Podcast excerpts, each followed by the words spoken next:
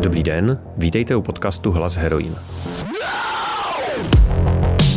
Mé jméno je Pavel Houdek a dnešní hostka je marketérka a jak sama říká, holka v technologiích Pavlína Louženská. Řeč bude o startupech, o módě a o feminismu. Nyní krátké poděkování dárkyním z Hiditu, Weissnerové Dagmar, Lucii Worms a Lucii Hrdé. Děkujeme.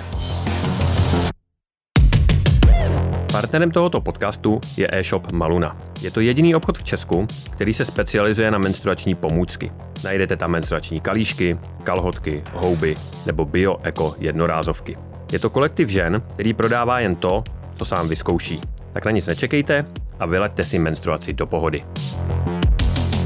Druhým partnerem podcastu je projekt Prvních 100 let. Je o historii, současnosti i budoucnosti žen v právu. Když posloucháte tento podcast, jména jako Františka Plamínková, Anděla Kozáková Jírová nebo Milada Horáková vám nemusím blíže představovat. Inspirovat se minulostí a poskytnout přesah do budoucna je ambicí tohoto projektu. Prvních 100 let. Natáčíme uprostřed takzvaného tvrdého lockdownu. Tak jak se ti, Paulino, daří uprostřed pandemie v České republice? Tak eh, já jsem teďka vlastně hodně šťastná, protože velmi ironicky my jsme první den tvrdého lockdownu podepsali, že máme poprvé s holkama z marketingu kanceláře. Takže já mám pocit, že jsem poprvé po tom roce vyšla ven mimo ten svůj domov mezi ty čtyři stěny a konečně jsem viděla lidi a dala jsem si kafe z porcelánového hrníčku, který není můj, takže já jsem úplně šťastná teďka. Máte kanceláře, ale nechodíte tam a jste doma na home office? Hele, máme to jako takový záchranný bod. Eh, jsme teďka v coworkingu Hub Hub na Příkopech a máme to jako takový moment, když třeba naše lektorky potřebují školit a mají doma prostě třeba malí děti a potřebují mít na to klid, tak máme třeba tam prostory, nebo i právě holky v týmu mají často děti, potřebují klid na práci, tak je to takový ten moment, kdy se jako můžeme tam vydat a potkat se tam, tak já mám z toho hroznou radost. Jsem si tě našel na Wikipedii, kde máš svoje heslo. A tam se píše, že jsi marketingová manažerka a stratéžka, členka správní rady Transparency International, založila si holky z marketingu, máš blog. A na LinkedInu máš uvedeno v bio, že jsi Designer of Change, Google for Startup Lead Mentor a asi tisíc eh, dalších eh, mentorských projektů. K tomu píšeš pro různý média, třeba pro nás, takže jsi vlastně tak trošku novinářka. Kdo jsi podle sebe? Hele, já myslím, že jsem holka. To je jako já přicházím, tak eh, to, co jako vždycky říkal Barack Obama, I'm here as a Michelle's husband. Prostě myslím, že přicházím někdo jako člověk a já vím, že pro mě je hodně těžký představit se jedním slovem. Já bych si hrozně přála, je to takový můj jako vlhký sen, tomu budeme říkat, že jednoho dne přijdu do místnosti a řeknu, ahoj, já jsem Pavlína, raketový vědec, tečka. Ale prostě to nepůjde. Od naší generace se říká, že jsme slash generation, že se nedokážeme představit jedním slovem, že máme vlastně jako spoustu těchto z těch věcí, které děláme a různě se nám během toho života mění. Já jsem vlastně za posledních deset let neměla kariéru, která před deseti lety existovala, nebo která pracovala s nástroji, která jako, který před deseti lety existovala. Takže je logický, že se to jako u mě vyvíjí. Já to beru jako jako takovou iteraci.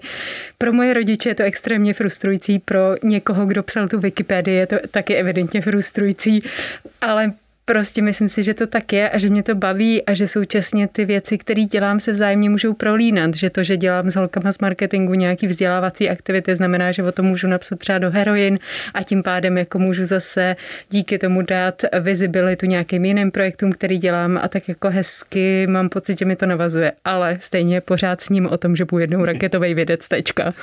A uh, určitě máš připravený ten elevator speech? Tak v něm říkáš co, když se představuješ a máš na to těch 20-30 vteřin? Je, to je vtipný, že se ptáš, protože já školím startup, jak říkat ten elevator pitch a to, co jim říkám, je, že po každý pro jiný publikum mají mít jiný elevator pitch. Takže pokud by si byl startup, tak se budu představit trošičku jinak, než pokud jsi novinář, anebo pokud jsi takhle. Takže neexistuje jedna generická odpověď. Opět je to tady. Já z tebe tu odpověď nedostanu.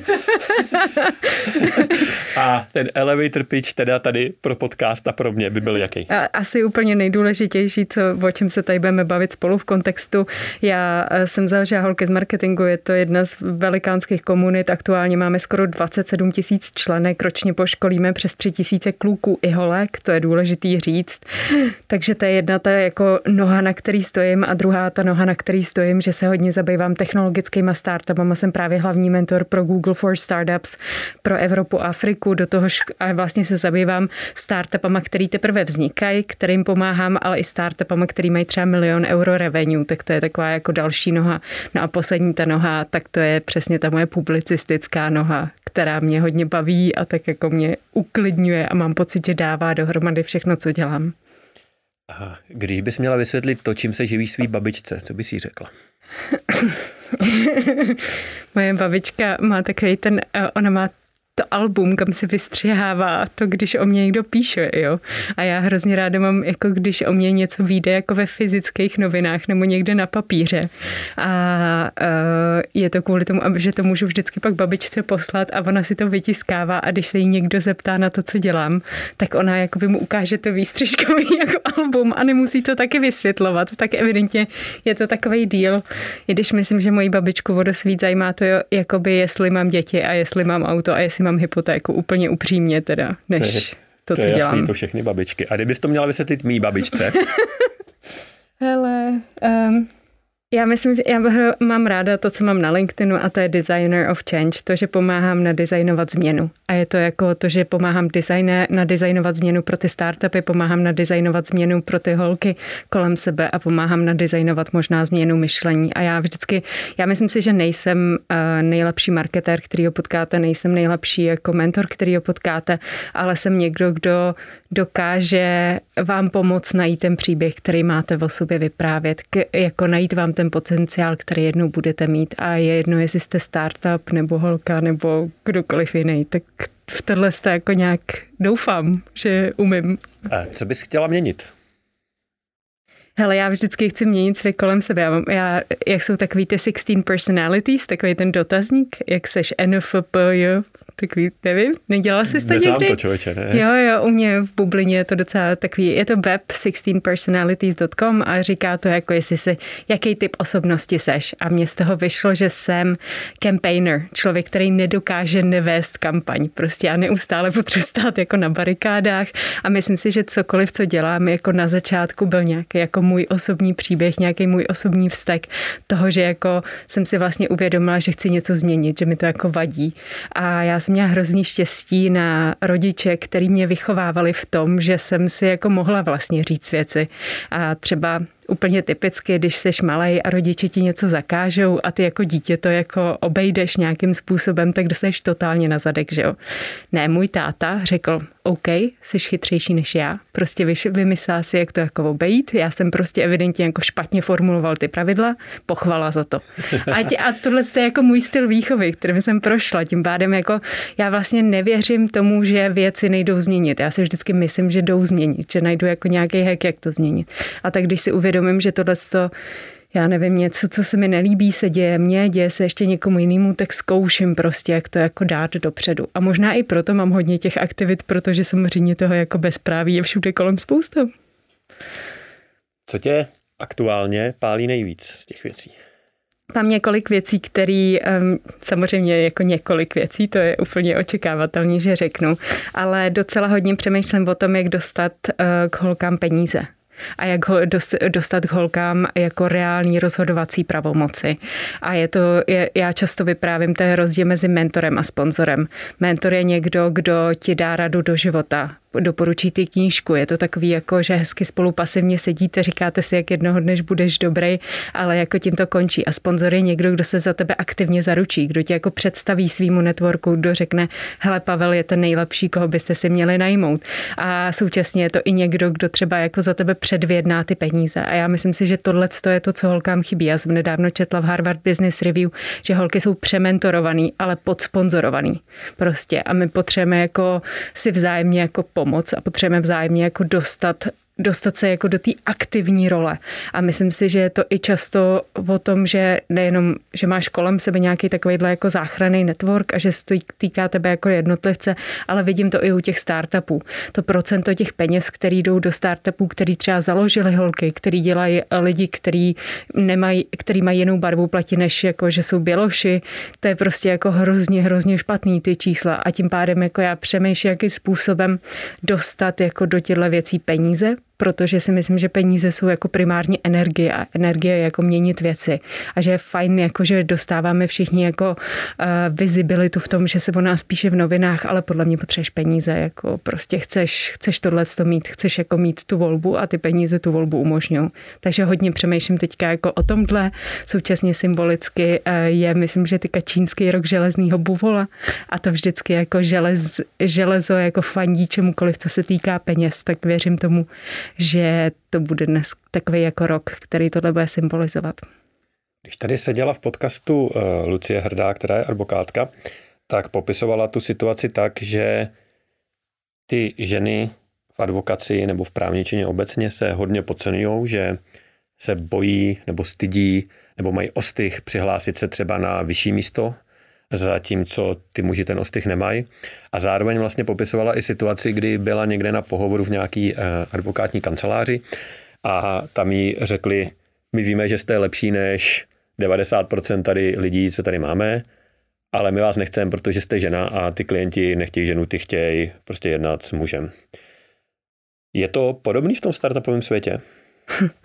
Já bych tě hrozně ráda řekla, jestli jako je nebo není, ale upřímně já se potkávám s jako víc než 300 firem ročně a mezi nimi je jen extrémně malý procento holek.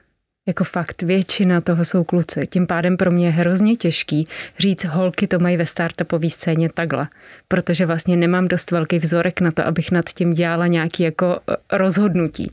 Bo to víc fandím jako iniciativám, jako je Women Startup Competition, který vlastně dávají dohromady jako female founders, podporují je, jako dostávají je dopředu, vlastně seznamují je s investorama, ale když se koukám na ty jako startupy, který, se kterými já se potkávám globálně, tak těch holek je tam fakt míň. Ale určitě si pátrala potom, proč to tak je. Mm-hmm, určitě. Je to... Uh je tam víc jako faktorů, který, který hrajou roli. Jednak spousta founderů jsou programátoři, pocházejí z technických škol, je to logický, prostě když jsi jako programátor, tak vlastně si dokážeš naprogramovat třeba tu aplikaci a tak dál. A současně na technologické školy dlouhodobě chodilo méně holek. Dneska už se to jako číslo zlepšuje i díky jako tomu, co třeba dělají Čekýtas nebo kdokoliv jiný, ale prostě tohle je jako jeden problém. Současně uh, druhý problém je, že máš často nastavený uh, celý ten jako systém tak, aby těm holkám nefandil. Existuje třeba průzkum, který se koukal na to na startupových soutěžích, když tam jdeš, máš ten pitch, tak jakým způsobem se ptají kluku a jakým způsobem se ptají holek. A kluku se hodně často ptali takový to, představ si, kdyby si dostal milion dolarů investici, co by si s ní udělal. Takový jako hodně optimistický jako uh, otázky. A holek se naopak ptali, co se stane, až ti odejde CFO, co se stane, jakoby, až vám přestane, jako, až se změní ten trh. Tak ví zase jako hodně depresivní otázky a je tím pádem jako jasný, že ty holky vodost jako hůř procházely tím sítem, vodost jako měly menší pravděpodobnost. Současně často je to o tom, že, že vlastně to, kdy investice jsou často dělané přesto, že máš nějaký jako teplý představení, jak se tomu říká. To znamená, že tě někdo představí. To znamená, že tam musíš mít ten network. A zase, jako když máš ty jako celý ty mužský kluby těch jako kluků startupistů, tak málo kdo přijde a jako představí tě. O to víc jako já vážím těch kluků, který tady na té scéně jsou, který vlastně tahají jako nás ty holky za ruku a říkají, hele, tohle je Pavlína, myslím, že byste si měli promluvit. Takže to je jako další, to, že ta bublina sama sebe jako konzervuje v té bublině vlastně. Včera jsem poslouchala podcast The Verge a tam říkala paní, která založila Backstage Ventures, což je fond, který je určený pro founders, který jsou eh, nedostatečně reprezentovaný ženy, minority a tak dál. A říkala, že v Americe v roce 2011 90% investic šlo bílým starým mužům A to je jako něco, co vlastně se ti pořád jako opakuje. Často jako investor hledáš nějaký pattern, to znamená, že chceš imitovat tu úspěšnou investici, kterou už si udělal a tak dále. Je to takový jako nekonečný příběh, který jako, když ho začneme rozebírat, tak eh, zjistíš, že to jde daleko, daleko do minulosti. A to je věc, kterou teda chceš změnit? To je jedna jo. z těch pár věcí, které tě teďka trápí. Já bych si to přála, no. A máš nějaký nápady, jak na to? Hele, určitě, já myslím si, že Třeba, když se vrátím k holkám z marketingu, to, co děláme, tak eh, to, co my se snažíme vzdělávat vlastně holky, to, to je náš primární jako fokus. Já si totiž myslím, že ve chvíli, kdy uh, máš jako jistotu v tom svém know-how, tak se ti zvedá sebevědomí, tím pádem si dokážeš říct o ty vyšší platy, dokážeš vlastně si víc věřit, že třeba dokážeš jako tu firmu utáhnout, dokážeš uh, si líp jako to nastavit, dokážeš líp nahajrovat lidi kolem sebe a tak dál. Takže pro nás ten primární fokus je vzdělávání. Určitě tenhle rok budeme stavět uh, nohu tak, aby jsme pracovali o dost více seniorníma holkama. My jsme vlastně budeme v létě spouštět seniorní akademii. Teďka běžíme už jako třetí třídu juniorní akademie a další věc, kterou k tomu budeme určitě přidávat, je právě support pro holky, které chtějí podnikat. Chtěli bychom pro ně jako vymyslet nějaký způsoby právě financování a tak dále. Vidíš v praxi, že tohle je opravdu ten problém, že by ty ženy třeba v tom startupovém světě byli méně vzdělaný nebo měli menší kompetence než muži? Určitě ne, určitě ne. jako já myslím, že je jasný, že tohle to odpovím.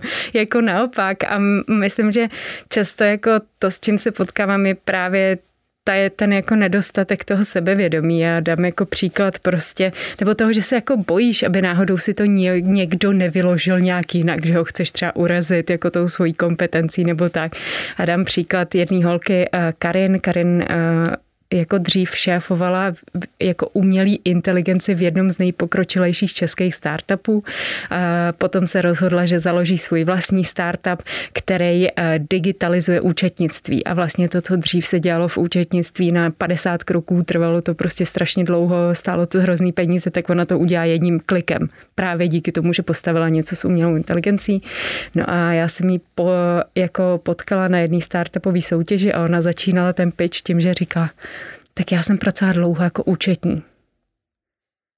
A já jsem za ní šla úplně jako nasraná po tom piči a říkám, Karin, what the fuck, já jsem si tě našla na LinkedInu. Já vím, že jsi byla head of AI jako ve startupu, který má prostě valuaci jako několik desítek milionů. No, tak já jsem jako nechtěla, aby si ty lidi jako mysleli, že to nějak se tady... A to je jako, dávám ti to jako jeden konkrétní příklad a myslím si, že je to hrozná škoda, že často jako vlastně vejdeš do místnosti a říkáš, tak já dělám ten marketing, a pak jako já až zpětně zjistím, že jsi jako head of marketing pro 15 zemí a jako já bych si přála, aby prostě, já mám hroznýho idola jednoho, úplně ho totálně miluji, je to fotbalista Zlatan Ibrahimovič. A já miluji, jak je nafoukaný. Já prostě jako, a já vlastně bych si přála, aby jsme jako všichni dokázali být trochu víc Zlatan. Přijít do místnosti a říct, já jsem to nejlepší, co vás potkalo. Prostě. Eh, já si myslím, že to tak je, ale právě mě zarazilo, že ta cesta, kterou ty si naznačila, je to vzdělávání a zvyšování kompetencí. A přitom právě, já se ještě jednou vrátím k tomu podcastu s Lucí Hrdou, tam jsme jednoznačně narazili na to, že eh, v té právničině, že ženy bývají lepší právničky, ale eh, podobně, jak říkáš, bojí se to říct, nebo bojí se tak vystupovat. No. Já myslím, že to vzdělávání je někde jako bod nula. A je mhm. jasný, že potom prostě jako díky tomu třeba, že my budujeme tu komunitu, tak tě napojíme jako, třeba máme mentoringový program, který znamená, že tě napojíme na seniorní holky. A to znamená, že ty jsou schopní ti hrát ty sponzorky a tak dál. Ale vlastně se hrozně často u těch holek vracíme k tomu, že oni nejsou ochotní si stoupnout s tou jako s tím sebevědomím, pokud vlastně nemají ten důkaz toho certifikátu zatím. Hmm. A to je vlastně, co my jako často jako přicházíme v tom bodě nula a potom jako vlastně akcelerujeme ten network aby jsme to všechno na to mohli stavět. Tam prostě narážíme zase na téma, který je asi nejsložitější a to je výchova. Já to vidím u nás eh, na našich workshopech, kdy vlastně ten největší problém, který máme, když učíme sebeobranu ženy, je naučit je to, že za každých okolností nemusí být ta slušně vychovaná, hodná holka, která prostě eh, nekřičí a nevyvádí a není hlavně hysterická, ale můžou prostě se někdy postavit sami za sebe. Ale to se asi bavíme o hodně velký společenský změně, která asi bude na hodně dlouho. No. Jo, já myslím si, že to jako s čímkoliv. Já si pamatuju, jak uh, jsem kdysi dávno, když jsem žila v Brně, tak mě přepadly a já jsem se z toho dostala tak, že jsem na ty kluky začala hrozně sprostě křičet. A oni byli z toho chudáci tak šokovaný, vůbec nečekali, že já jakoby vlastně se nezačnu jako omlouvat nebo něco. A já jsem jim fakt začala hrozně nadávat. A díky tomu jako oni se jako otočili a odešli. A je to, myslím si, že ten důvod, proč to fungovalo, protože nejsou jako vůbec zvyklí, že tam jako vlastně ta holka se jako ozve a je to často, my se spolu pravidelně bavíme o tom, jak, co to znamená ozvat se, když ti šéf sahá na koleno, jestli jako to zvládneš. Hmm, to je zároveň strašně složitý. No. Hodně žen, který chodí ke mně do podcastu, tak z jejich prezentace to působí a z jejich sociálních sítích a webových stránek to působí, že jsou nějaký super ženy, které stíhají desetkrát víc než eh, běžný člověk. U tebe to tak vypadá taky, ale já bych to teďka rád otočil. Jaký jsou stinné stránky ta častá otázka, kterou dostávám je, Pavlíno, jak to všechno stíháš? A ta moje odpověď vždy a znova je, vůbec to nestíhám a to je to tajemství. Jako já mám tak nezodpovědný inbox, já se fakt stydím, já se věčně jako hrozně omlouvám, prostě já chci použít tuhle tu platformu, že se zase omluvím všem, komu neodpovídám na zprávy, e-maily a cokoliv jiného. A, a je to prostě kvůli tomu, že že na jednu stranu se jako mám tu vizi toho, co všechno chci zvládnout a i vlastně ten jako vnitřní motor, který mě táhne toho, že to jako přece musím zvládnout, protože chci změnit ten svět a pak narážím jako na limity sama sebe, na limity svýho těla, na limity svý jako duše a současně jako čím jsem starší, tím víc vlastně přemýšlím o tom, jestli, jestli to tak chci, jestli vlastně jako, já jsem dřív hodně často nasazovala ten kyslík jako první těm lidem, který byli kolem mě a jako učím se být sobecká poslední roky a nasazovat ten kyslík jako sama sobě jako první. Ale to znamená, že spoustu, spoustakrát vlastně jako nasereš ty lidi kolem sebe, přesně jí neodpovíš na ten e-mail, nedodáš tu věc a tak dál, protože já vím, že jako v tu chvíli jsem na hraně a potřebuji vlastně jako to na chvilku vypnout, potřebuji vypnout ty sítě, potřebuji vypnout cokoliv a prostě dát si jako chvilku detox. A bohužel to prostě sebou nese tyhle ty jako konsekvence, no, toho, že jsem jako vlastně hrozná kráva občas, fakt. Eh, co děláš, když se dostaneš do tohohle slavu? Čím relaxuješ nebo čím vypínáš? Co je důležitý říct, já to říkám často, já chodím na terapii, já chodím už posledních pět let třeba na terapii, já jsem začala eh, ze dvou důvodů, jednak jsem vyhořela a to je něco, co vlastně jako jsem chtěla na tom pracovat, aby už se mi to znova nestalo, současně když vyhoříš, tak se cítíš tak napitel, že potřebuješ jako pomoct, aby tě někdo dostal jako z té díry ven. A druhá věc je, já mám eh, kronovou chorobu, což je autoimunitní zánět střev, údajně nevylečitelná věc a která souvisí s hlavou hlavou. A to znamená, že já, abych si udržovala svoje břicho v pořádku, tak já si potřebuji udržovat svoji jako hlavu v pořádku. A to znamená, že já mám tu terapii jako takový, jak chodí lidi do posilovny, aby je nebolely záda. Tak přesně tak já chodím na terapii a chodím jako z preventivní, chodím jednou za 14 dní. A je to pro mě naprostý jako základ jako fungování. A nikdy bych se jako toho nevzdala a nejede přes to vlak. A to myslím si, že jako předtím, než nezačnu vyjmenovávat všechny jogy, meditace a tak dál, tak jako se vracím k tomuhle a to vlastně ten jako uh, záchranný bod, ke kterýmu se vracím, protože si myslím, že to, co často potřebuješ, je víc než to, jestli hodinu denně medituješ, nějaký jako support tým. A jako pro mě moje mentální zdraví jako zajišťuje i moje paní na úklid a moje mentální zdraví zajišťují holky, se kterými máme společnou SMS-kovou konverzaci, kam můžu napsat, ježiš, je ale idiot. A oni napíšou, ano, je to ale idiot. A jako je to super. A vlastně spousta těch jako věcí, které se jako normálně považují jako možná za relax nebo takový to, čím si čistíš hlavu, tak pro mě jsou až možná jako na sekundární úrovni. Uh-huh. A primárně je teda ta terapie? Ten jako support tým. Aha. Jako já asi tak tomu budu tomu říkat. Aha. A v support týmu je přesně terapeutka a paní na úklid a prostě jsou to jako kamarádi a jsou to jako mentoři, jsou to, jsou to vlastně lidi, jako o který se můžeš opřít, protože si myslím, tuším, že i v ostatní holky, který jsem měl tady v podcastu, ti říkají, že že se hrozně často cítíš sám, když jsi jako tam někde jako na tom vrcholu, když jako já se občas, jako, a teďka to bude zní hrozně jako nafoukaně, ale já se občas připadám jako takový ten pionýr, který jako prošlapával tu cestu.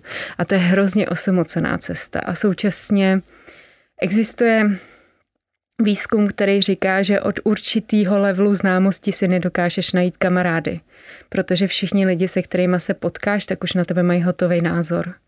A to znamená, ty zase se jako, jako seš na nějaký takový zvláštní věži toho, že kamkoliv přijdeš, tak ty lidi říkají, hele, já tě znám z Instagramu, nebo jo, jako takhle. A ty vlastně jako se cítíš sám a o to víc se jako uh, učím si vážit všeho toho, jako co je jako lidský kontakt, který je jako hluboký. Myslím si, že taková ta jako human connection je něco, co ještě teďka během té pandémie vodost nám jako vyskočilo na povrch.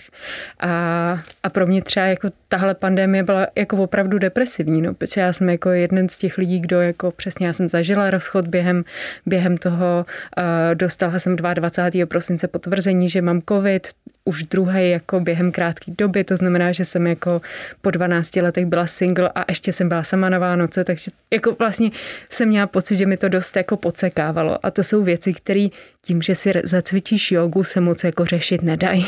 A tak vlastně o to vděčnější jsem byla za to, že prostě najednou můžeš jako mít s někým fakt to spojení a povídat se s ním a jako cítit, že na to nejseš sám.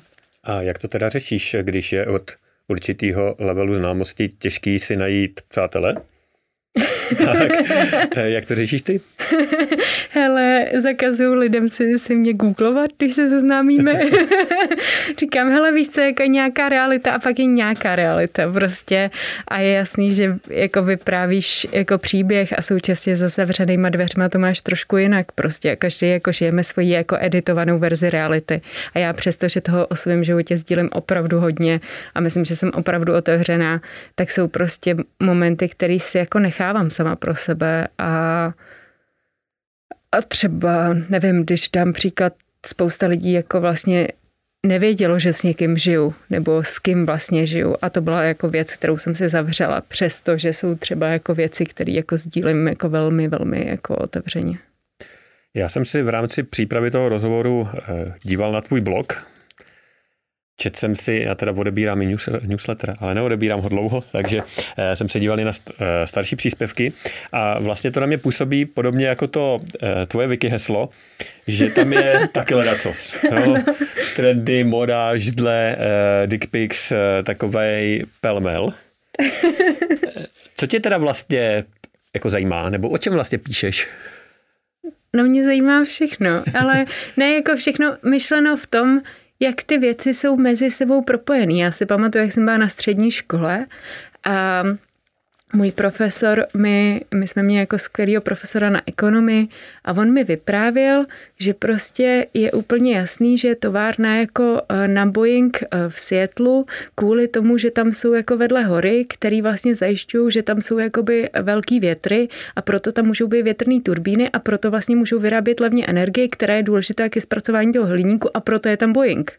A vlastně já miluju tyhle ty věci, jako o tom, jak ty ekosystémy spolu souvisí. A já vím, že jako na jednu stranu píšu eh, o dick pics, na druhou stranu o udržitelné módě a na třetí stranu píšu o tom, jak by se měly jako firmy chovat, ale pro mě ty věci jako spolu extrémně souvisí. Vem si ten příklad třeba toho těch dick pics. Prostě dick pics vznikly ve chvíli, kdy vznikly smartfony.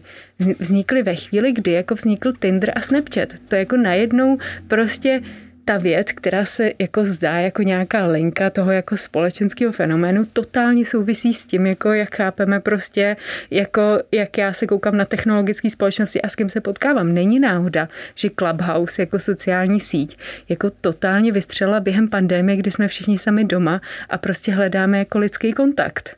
A Není náhoda, že třeba uh, Vinted mělo o 30% větší trafik během jako pandemie, protože jsme všichni seděli doma a jediné, co jsme mohli dělat, bylo třídit skříně. A, a jako mě fascinuje jako dávat tyhle ty vlastně věci ze všech těch oborů, který jako potkávám dohromady. A proto jako na první pohled to vypadá jako pelmel trošku, ale jako v mý hlavě jsou to vlastně jako celý jako světy, jako já si to představím jako velký pucle, že to je jedno velký pucle, kde vlastně všechno spolu souvisí. Jestli to dává smysl teda. Tobě určitě. tak jo, tak nic. ne, dává, dává mi to smysl. Eh, já třeba tvůj newsletter, eh, tudíž tvoje články čtu, eh, ne vždycky je dočtu, protože jsou dlouhý a komplexní. Ale ten od těch dickpic jsem si zrovna přečetl, protože to je taky z mýho oboru. A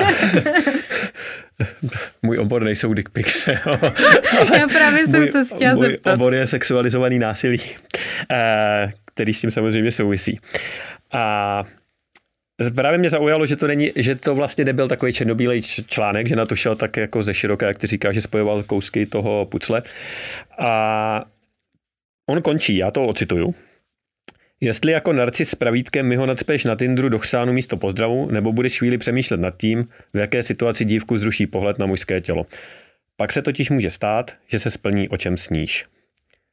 Můžeme teda chvilku se zdržet u tématu dick pics. A co je vlastně výsledkem toho tvýho článku. Jak se na to díváš?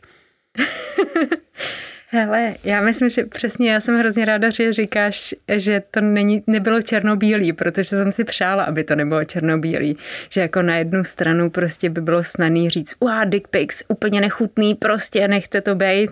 A to je vlastně to, co jako říká spousta holek, že vlastně jenom desetina z nich dostala jako dick pic vyžádaně. A jako jinak to bylo přesně takový, to, e, nadspeš mi to do chřtánu. Na druhou stranu, myslím si, že to, co je fajn jako přinést do té debaty, je jako jako ženská sexualita a o tom, že je to jako občas sexy jako vidět vlastně jako nahý kluky a že prostě občas jako ta příležitost tam je a to, co současně já jako na to miluju, když jsem udělala tu rešerši, je, že existují jako vagina pics a prostě, který se jako posílají dopředu. A mně to přijde zase jako nějaká část toho jako female empowerment. My se často mluvíme o té jako rovnoprávnosti a o tom, že chceme vlastně to samý. A já jako tam byl experiment úplně skvělý o tom, jak redaktorka vlastně nafotila si jako svoji vagínu a potom ji nevyžádaně posílala klukům na tom Tinderu. To samé, co oni dělají vlastně s těma dick pics. A přišlo mi to úplně skvělý, protože jsme se zase dostali do toho, jak se cítíš, když já dělám to samé, co děláš ty. Ten spoiler je, že ty kluci byli dost šťastní, takže jako se necítili stejně, jako když to dělají mě. Ale, ale myslím si, že je fajn mluvit o tom, že občas je to jako vyžádaná věc, občas je to skvělý a občas jako to dává perfektní smysl, ale přesně ve chvíli, kdy je tam ten koncent v obou těch stran, ve chvíli, kdy to celý dává smysl a ne to, že jako mi to jako nadspeš jako místo ahoj. Zároveň teda eh, tě doplním, pokud si to dobře pamatuju, ta eh, novinářka vlastně pocítila ten empowerment, že psala, že to je vlastně skvělý pocit, nebo... Jo, jako, jako neříkám, jako možná bych si to chtěla vyzkoušet, nedovedu si představit, v jaký jako eh, situaci si to asi vyzkouším, protože přesně jak říkáš, mám heslo na Wikipedii, takže myslím, že si to jako nevyzkouším úplně pod svým jménem, ale, ale myslím si, že by to, jako, že to vlastně může být hrozně hezký, jako mít jako rád svoje tělo a mít rád svoje tělo jako nejenom prsa, nejenom oči, ale jako mít rád jako i svoji vagínu prostě a říct si, já jsem jako skvělá, jako v každý... A zase jsme zpátky u toho Zlatana, prostě přijít do té místnosti a říct, to jsem já prostě. A přitom tolik holek se jako stydí za svoji vagínu a prostě myslí si, že je vošklivá a řeší, jestli to náhodou jako není moc vytahaný, že jo, existují ty rekonstruktivní operace a tak dále. Co to je za bizár prostě, jako jsi skvělá a tohle je jako úplně neuvěřitelný jako orgán prostě, který dokáže jako udělat skvělé věci a prostě tak Kámo. Mně na tom přišlo skvělý, že to nejde ani tou cestou tabuizace, která je eh, hodně častá dneska, ale že to otvírá jako téma, který je podle mě důležitý, protože a obzvláště zase dneska v době pandemie nějaká elektronická podoba flirtu nebo i sexuálního flirtu prostě tady s náma je a bude. A pokud my to budeme jenom odsunovat stranou, že prostě a strašit ty lidi, hele ne, fakt se jako nefoďte, protože pak to někdo zneužije, eh, je to špatný, tak oni to, a zvláště mladí lidi to stejně dělat budou, akorát eh, potom ty rady samozřejmě nebudou poslouchat. No. Eh, přijde mi to podobný jako když je, nebo dneska už není, ale když byla drogová osvěta ve stylu všechny drogy jsou špatný, ale ty děcka se pak dostali třeba k marihuaně, zakouřili si ji, zjistili, že jako neumřeli a že neskončili v kanále. ale pak mají podobný přístupy k těm tvrdým drogám, který, který už tak zdaleka nejsou. Ale když prostě vedeš toho světu ne, je to všechno zlo a oni zjistí, že možná ne, tak to může výjist špatnou cestou a tohle mi přijde podobný. Obzvláště když jako mladým lidem budeme říkat ne, tak hlavně, hlavně se nefoďte, pak to někdo zneužije nebo něco a nebudem se na to dívat plasticky a říkat jim třeba dobře, tak můžete to dělat třeba šifrovaně, můžete si založit šifrovanou složku, šifrovanou konverzaci a tak dále a tak dále tak jsem, to prostě vede špatným směrem. Promiň, já jsem ráda, že to říkáš, protože to i navazuje na jeden jako velmi progresivní přístup k AIDS vlastně v 70. letech, když to řešili 80. tak tam byli dva doktoři a já ti, tak pošlu, potom pošlu link, ať to můžeme jako re- referovat. A oni vlastně říkali, že, že to nebylo že důležitý pro ně bylo, ten jako switch toho, jak chránit ty vlastně geje před tím rozšířením AIDS, bylo ne zakázat jim kompletně sex, protože to je to, o co se jako tehdy pokoušeli, říkat, vy už nikdy se nikoho nedotknete do konce života, ale říkali, hele, existují kondomy, tak to dělejte takhle, zkuste se nechat otestovat, jděte se potom otestovat dál. A myslím si, že to je to samé, to, co se jako vlastně i teďka odehrává kolem té pandemie, že říkáme, prostě ne jako černá a bílá, prostě zůstaňte doma a jako nežijte žádný život a prostě žádný dětský hřiště, ale říkají, hele, mejte si ruce, noste ty roušky, prostě jako starejte se o to, jako mějte péči o babičku. Ale není to ten radikální přesek, protože si myslím, že nás to potom jako vede zpátky k nějaký přesně tý jako absenci lidského kontaktu. Moje babička třeba přesně úplně vyděšená odmítá jako už několikátý měsíc vycházet mezi lidi a jako doktorína se dělá antidepresiva, protože prostě najednou jako ona se sam, úplně vyděšená z toho, co sleduje v televizi a tak dál, tak se jako rozhodla, že už nebude nikam chodit ven a to samý se podle mě stane, když uh, si tohle z toho odseknem. A uh, co jsem chtěla dodat, je právě, že pandemie přichází jako s velmi novejma, eh, poslouchám podcast WGSN, což je Transpottingová agentura globální a tam vyprávěli o tom, jak se posouváme, jako jak vlastně digitálně si snažíme jako imitovat tu human connection i tu jako vlastně ten sex a třeba pro mě jako naprosto fascinující věc, kterou, o který tam vyprávěli, je, že existuje kluk na TikToku, který prodává takzvanou boyfriend experience. Jo, a on ti nahraje prostě audio vzkazy, co normálně by ti nechal jako kluk, kdyby si s ním chodil. A i SMSky připraví a všechno možný. A ty si jako předkoupíš takový balíček a máš tam balíčku třeba Dobré ráno, miláčku. Nebo tam máš audio vzkaz. Jsi skvělá, dneska si to fakt zvládla. A nebo, nebo tam máš večerní SMSky myslím na tebe, jsi prostě jako super. A jako je to hrozně hezký, protože a současně je to trošku jakoby divný, ale současně je to jako hezký, já nevím. A jako spousta těchto věcí je podle mě někde jako na hraně, ale vlastně je vidět, jak jsme čím dál tím víc sami, jak ta jako epidemie samoty je naprosto jako brutální, všechny nás jako zasahuje, prostě samota zabíjí jako ročně víc lidí než kouření. Je to prostě něco, co jako nám jako výrazně ovlivňuje zdraví, zvyšuje to pravděpodobně zánětů, zvyšuje to prostě, já nevím, cholesterol, všechno možný. A, a tohle, co, co, myslím si, že pak je to přesně o tom, že cokoliv, co ti pomůže, je vlastně moc dobrý, přestože jako to zní naprosto bizarně, že si koupíš SMSky od kluka na TikToku. No, proč ne?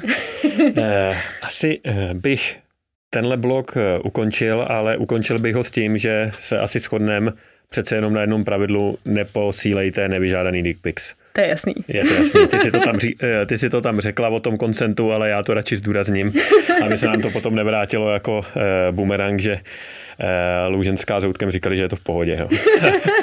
tak není, prosím vás. Tvoje historka o vzniku uh, skupiny Holky z marketingu je taková už fousatá a otřepaná, ano. tak eh, nebudeme ji opakovat, pokud někdo chce, tak si ji určitě dohledá v jiných rozhovorech, ale přesunul bych se spíš do současnosti a budoucnosti. Ty už si trošku něco naznačila v tom rozhovoru, co eh, aktuálně děláte a chystáte, tak pojďme to ještě shrnout. Jo, určitě.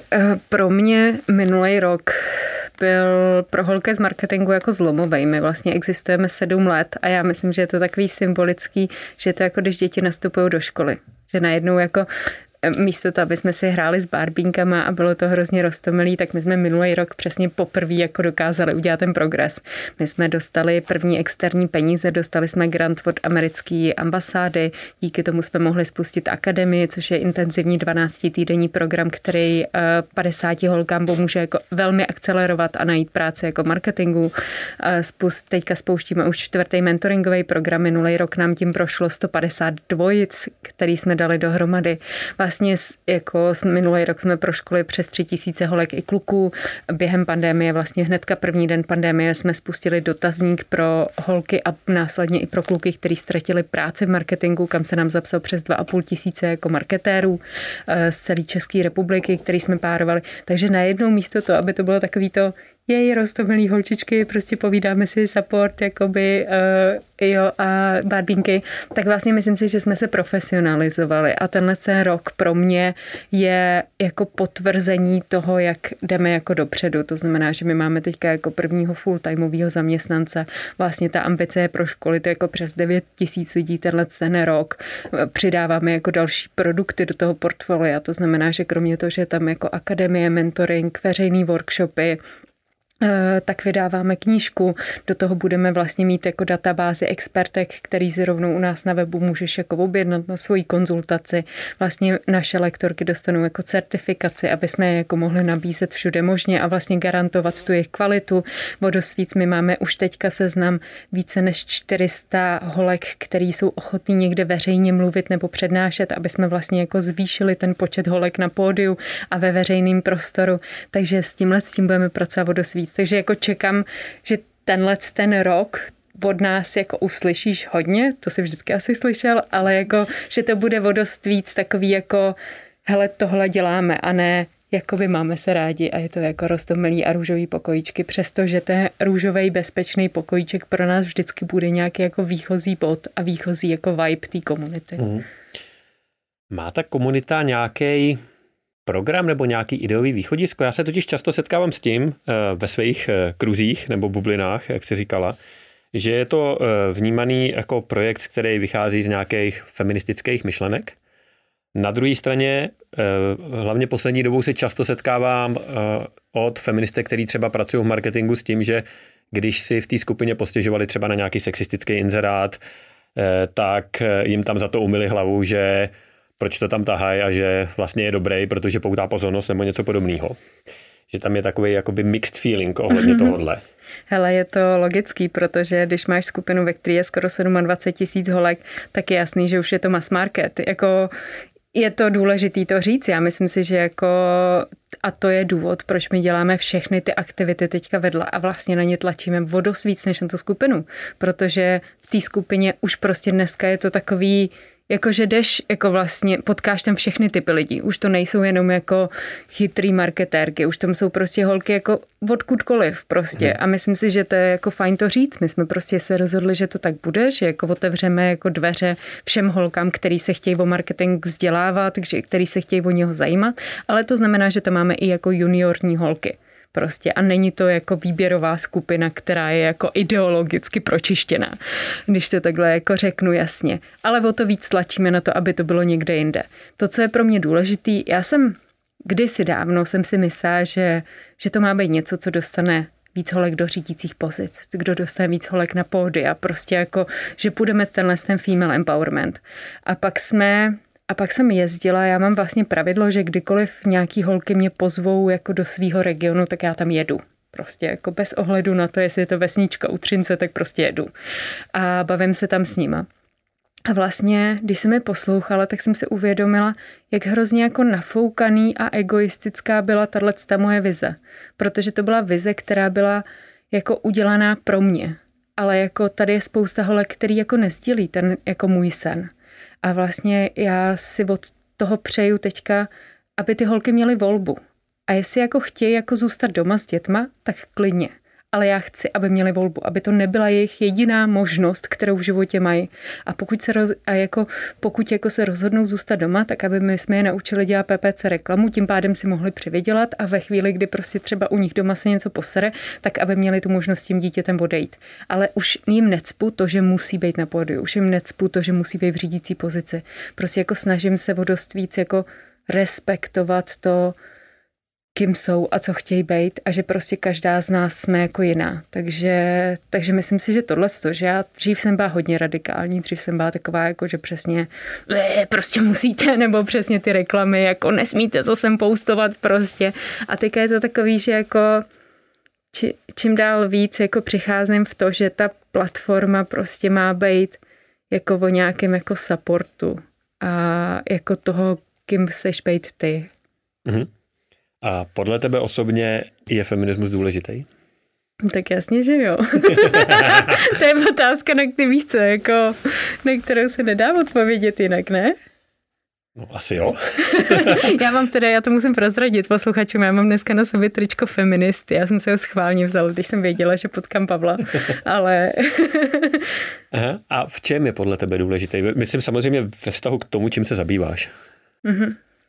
Pro mě Jo, já často, když někde řeknu, že jsem feministka, to je jako, jako já vůbec nechápu, že rok 2021 a já řeknu někde, že jsem feministka a současně za to jakoby musím dodávat, že si holím nohy a nejsem lesba, jo. Prostě jako halo, whatever.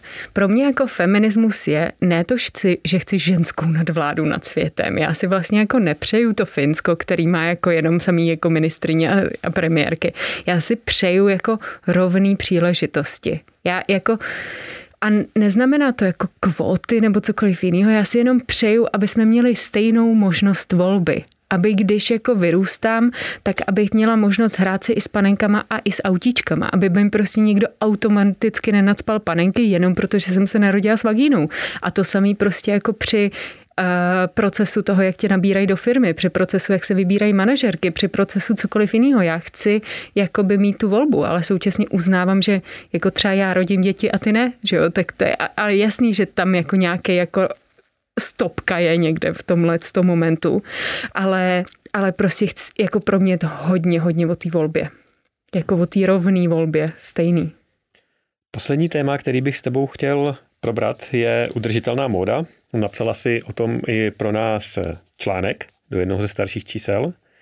A já z toho mám takový ambivalentní pocit, že na jedné straně vnímám, že to je krok správným směrem, nesporně v situaci, v jaký se planeta nachází a v jaký se nachází ekosystémy, tak eh, vlastně ani jiná volba není. Ale na druhou stranu se mi často zdá, že to je spíš taková snaha přebarvit se na zeleno, jenom tak na povrchu, ale vlastně zůstat stejný. Že ty velké firmy vyhodí nějakou kolekci, která ještě velmi často teda exkluzivní, tudíž drahá, udělaná z recyklovaného odpadu z pláže, mm-hmm. ale je to tady prostě tisíc bod a na druhé straně vychrlej eh, že jo, 500 tisíc bod toho, co dělali doteď. Jak to vnímáš ty, tenhle trend udržitelné módy? To, co se stalo, je, že generace Y, to je ta generace moje a generace Z, což je to, co přichází po nás, tak pro ně obě dvě, pro tyhle generace je udržitelnost naprosto zásadní. Jako vlastně po těch značkách vyžadují a tak dál. Na druhou stranu spousta příslušníků téhle generace říká, že není ochotno si za to připlácet.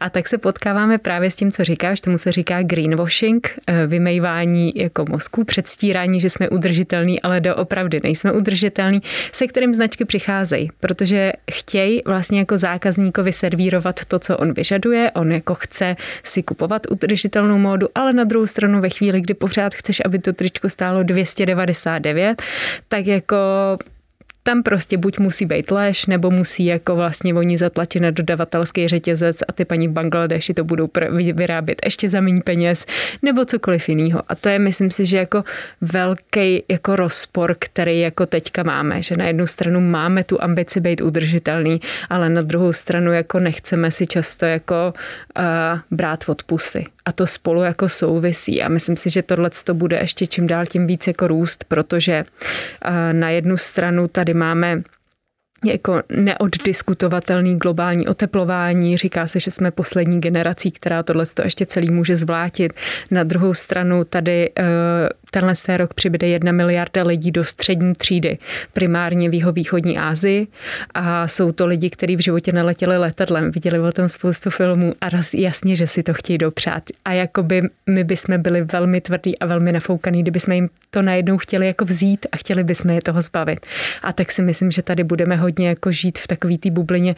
Na jednu stranu ano, měli bychom tohle to chtít, ale na druhou stranu nikdo si v našem aktuálním životě jako nechce od, jako vzít od pusy. A je jedno, jestli se bavíme o módě, o jídle nebo o čemkoliv jiným.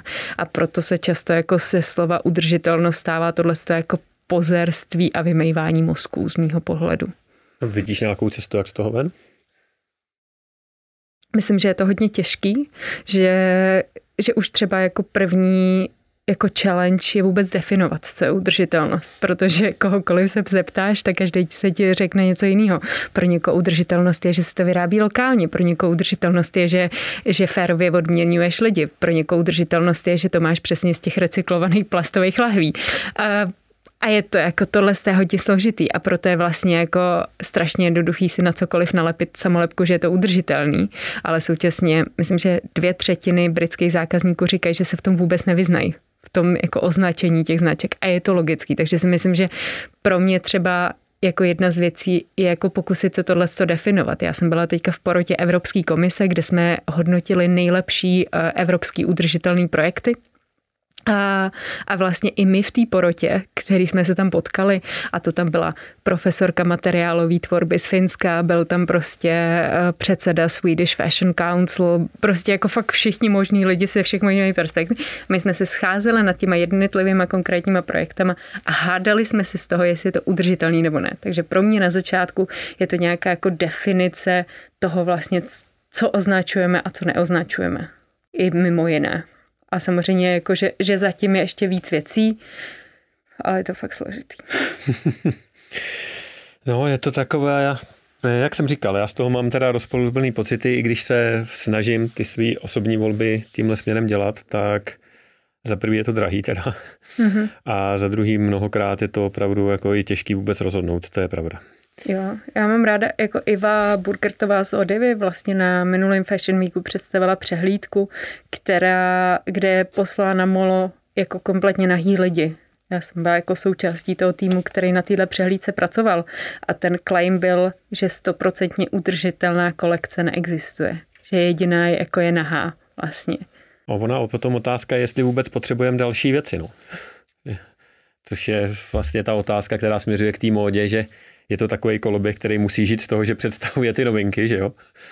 No, eh, vlastně v tom je jako zajímavý debaty, které teďka vycházejí. Jednak eh, od vzniku sociálních sítí my jsme jako rozšířili počet věcí v šatníku o 60%, protože jako potřebujeme postovat ty nový outfity samozřejmě, že jo, nesmíš být viděný dvakrát, to, co dřív platilo na hollywoodský celebrity, najednou platí i na tebe, nebo na tebe, možná ne, ale jako eh, na nějakou bublinu, jo ale na druhou stranu jako vznikají nový řešení. Já třeba jako hodně sleduju vývoj kolem jako digitálního oblečení toho přesně, že třeba, dejme tomu, poš- eh, koupíš si tenisky, které existují jenom digitálně, pošleš jim právě tu fotku, co by si chtěl postovat na Instagram, oni na to jako vyfotoshopují ty tenisky a ty vlastně si postuješ tu fotku, tím pádem je nevlastníš, ale máš ten pocit, že si jako prezentoval sám sebe v novém oblečení a je to celý takový jako hezky udržitelný. To je třeba jako jedna z variant, existují AR filtry, který můžeš mít třeba na Instagramu, eh, v Čechách je dělá třeba Natalia Grimberg, absolventka Pražský umprunky, a můžeš najednou mít pocit, že máš nový oblečení, aniž bys ho doopravdy vlastnil. A to je, myslím si, že jeden třeba zajímavý jako aspekt, kudy se budeme vyvíjet. Současně to, co nám hodně roste, je nějaká jako second-handová móda. Aktuálně má hodnotu tenhle center 24 miliard dolarů. Odhaduje se, že v roce 2028 bude 13% šatníků každý ženy z druhé ruky. To znamená, jako tohle to bude jako zajímavá věc, která sledovat, která možná bude znamenat, že si pořizujeme to nové věci, ale doopravdy nejsou tak nový, takže jako je to nějakým způsobem udržitelný a tak dál. Ale myslím, že se často budeme vracet k té ceně, protože já si myslím, že hodně těch věcí, které eh, se v tom eh, oboru potkávají, jsou dělaný na uh, holky s dobrým platem z letný. A že často, když se koukneme prostě na to, jakou tady máme uh, prostě, jako jak chudí jako lidi jsou. Uh, myslím si, že teďka jsem četla, že medián platuje 29 tisíc v České republice, to znamená, tady je jako spousta lidí, kteří se opravdu jako nemůžou udělat volbu nad tím, jestli je jako tričko udržitelný nebo není udržitelný. Současně uh, ano, v Praze existují butiky, kde si koupím udržitelnou módu, ale myslím si, že v Třinci jako nejsou tyhle ty udržitelné butiky. A, a nemusí to být jako jenom móda, můžou to být udržitelný prací prášky a tak dál. Jako je tady vlastně, mám pocit, že to zase vytváří takový ty jako bubliny těch lidí, který můžou, který si o to můžou dovolit, který si o to můžou jako dovolit i psát a tím, a který jako vytvářejí ten tlak na ten zbytek té republiky o tom, že to jako musí dělat. Ale na druhou stranu, jako máme tady jako na dru- tady já jsem se střídala ve studiu s Norou Friedrichovou, a, takže myslím, že nemusím chodit moc daleko, že tady jsou lidi, kteří nemůžou dělat tu volbu nad tou udržitelností. My, když jsme se bavili třeba v Transparency International, tak desetina České republiky je v exekuci. A to jsou lidi, kteří nedělají volbu. Jako, který jako jsou velmi tvrdě nucený na tou volbu a jako myslím, že nás to vede i třeba, a teďka zacházím hodně jako do daleka, jako k debatě jako o demokracii. Demokracii můžeš mít ve chvíli, kdy si ji jako můžeš dovolit, protože když, když potřebuješ jako v den voleb do práce, prostě protože tvoje rodina jinak nepřežije, tak najednou jakoby nemáš jako volbu volit. Nebo vůbec mít čas sledovat ty věci, Přesně, jo, tak dále. A tak. No. tak jo, Pavlíno, máš uh, něco na srdci, co bys ještě chtěla dodat, co tady zaznělo nebo nezaznělo a mělo zaznít? Tak asi, hele, já myslím, že dneska toho zaznělo tady fakt hodně. Já se koukám na hodiny a my už tu jsme 57 minut spolu mluvíme. Já mám pocit, že už jsem dneska pokryla zase všechny témata, že je úplně jasný i po tomhle tom rozhovoru, proč nedokážu se představit jako raketový vědec tečka a proč přesně můj blog je jako pelmel všech možných témat, protože i dneska jsme jako zase se pokryli všechno možný. Takže já moc děkuji za to a myslím, že by byla škoda za to dávat nějaký jako velký poselství. A já mám úplně opačný pocit. Mám tady plný papír poznámek, na co bych se tě ještě chtěl zeptat, ale souhlasím, že my jsme si asi neměli povídat eh, dvě nebo tři hodiny. Eh, takže moc děkuji, že jsi našla čas, že jsi za mnou přišla a měj se hezky. Ahoj. Ahoj.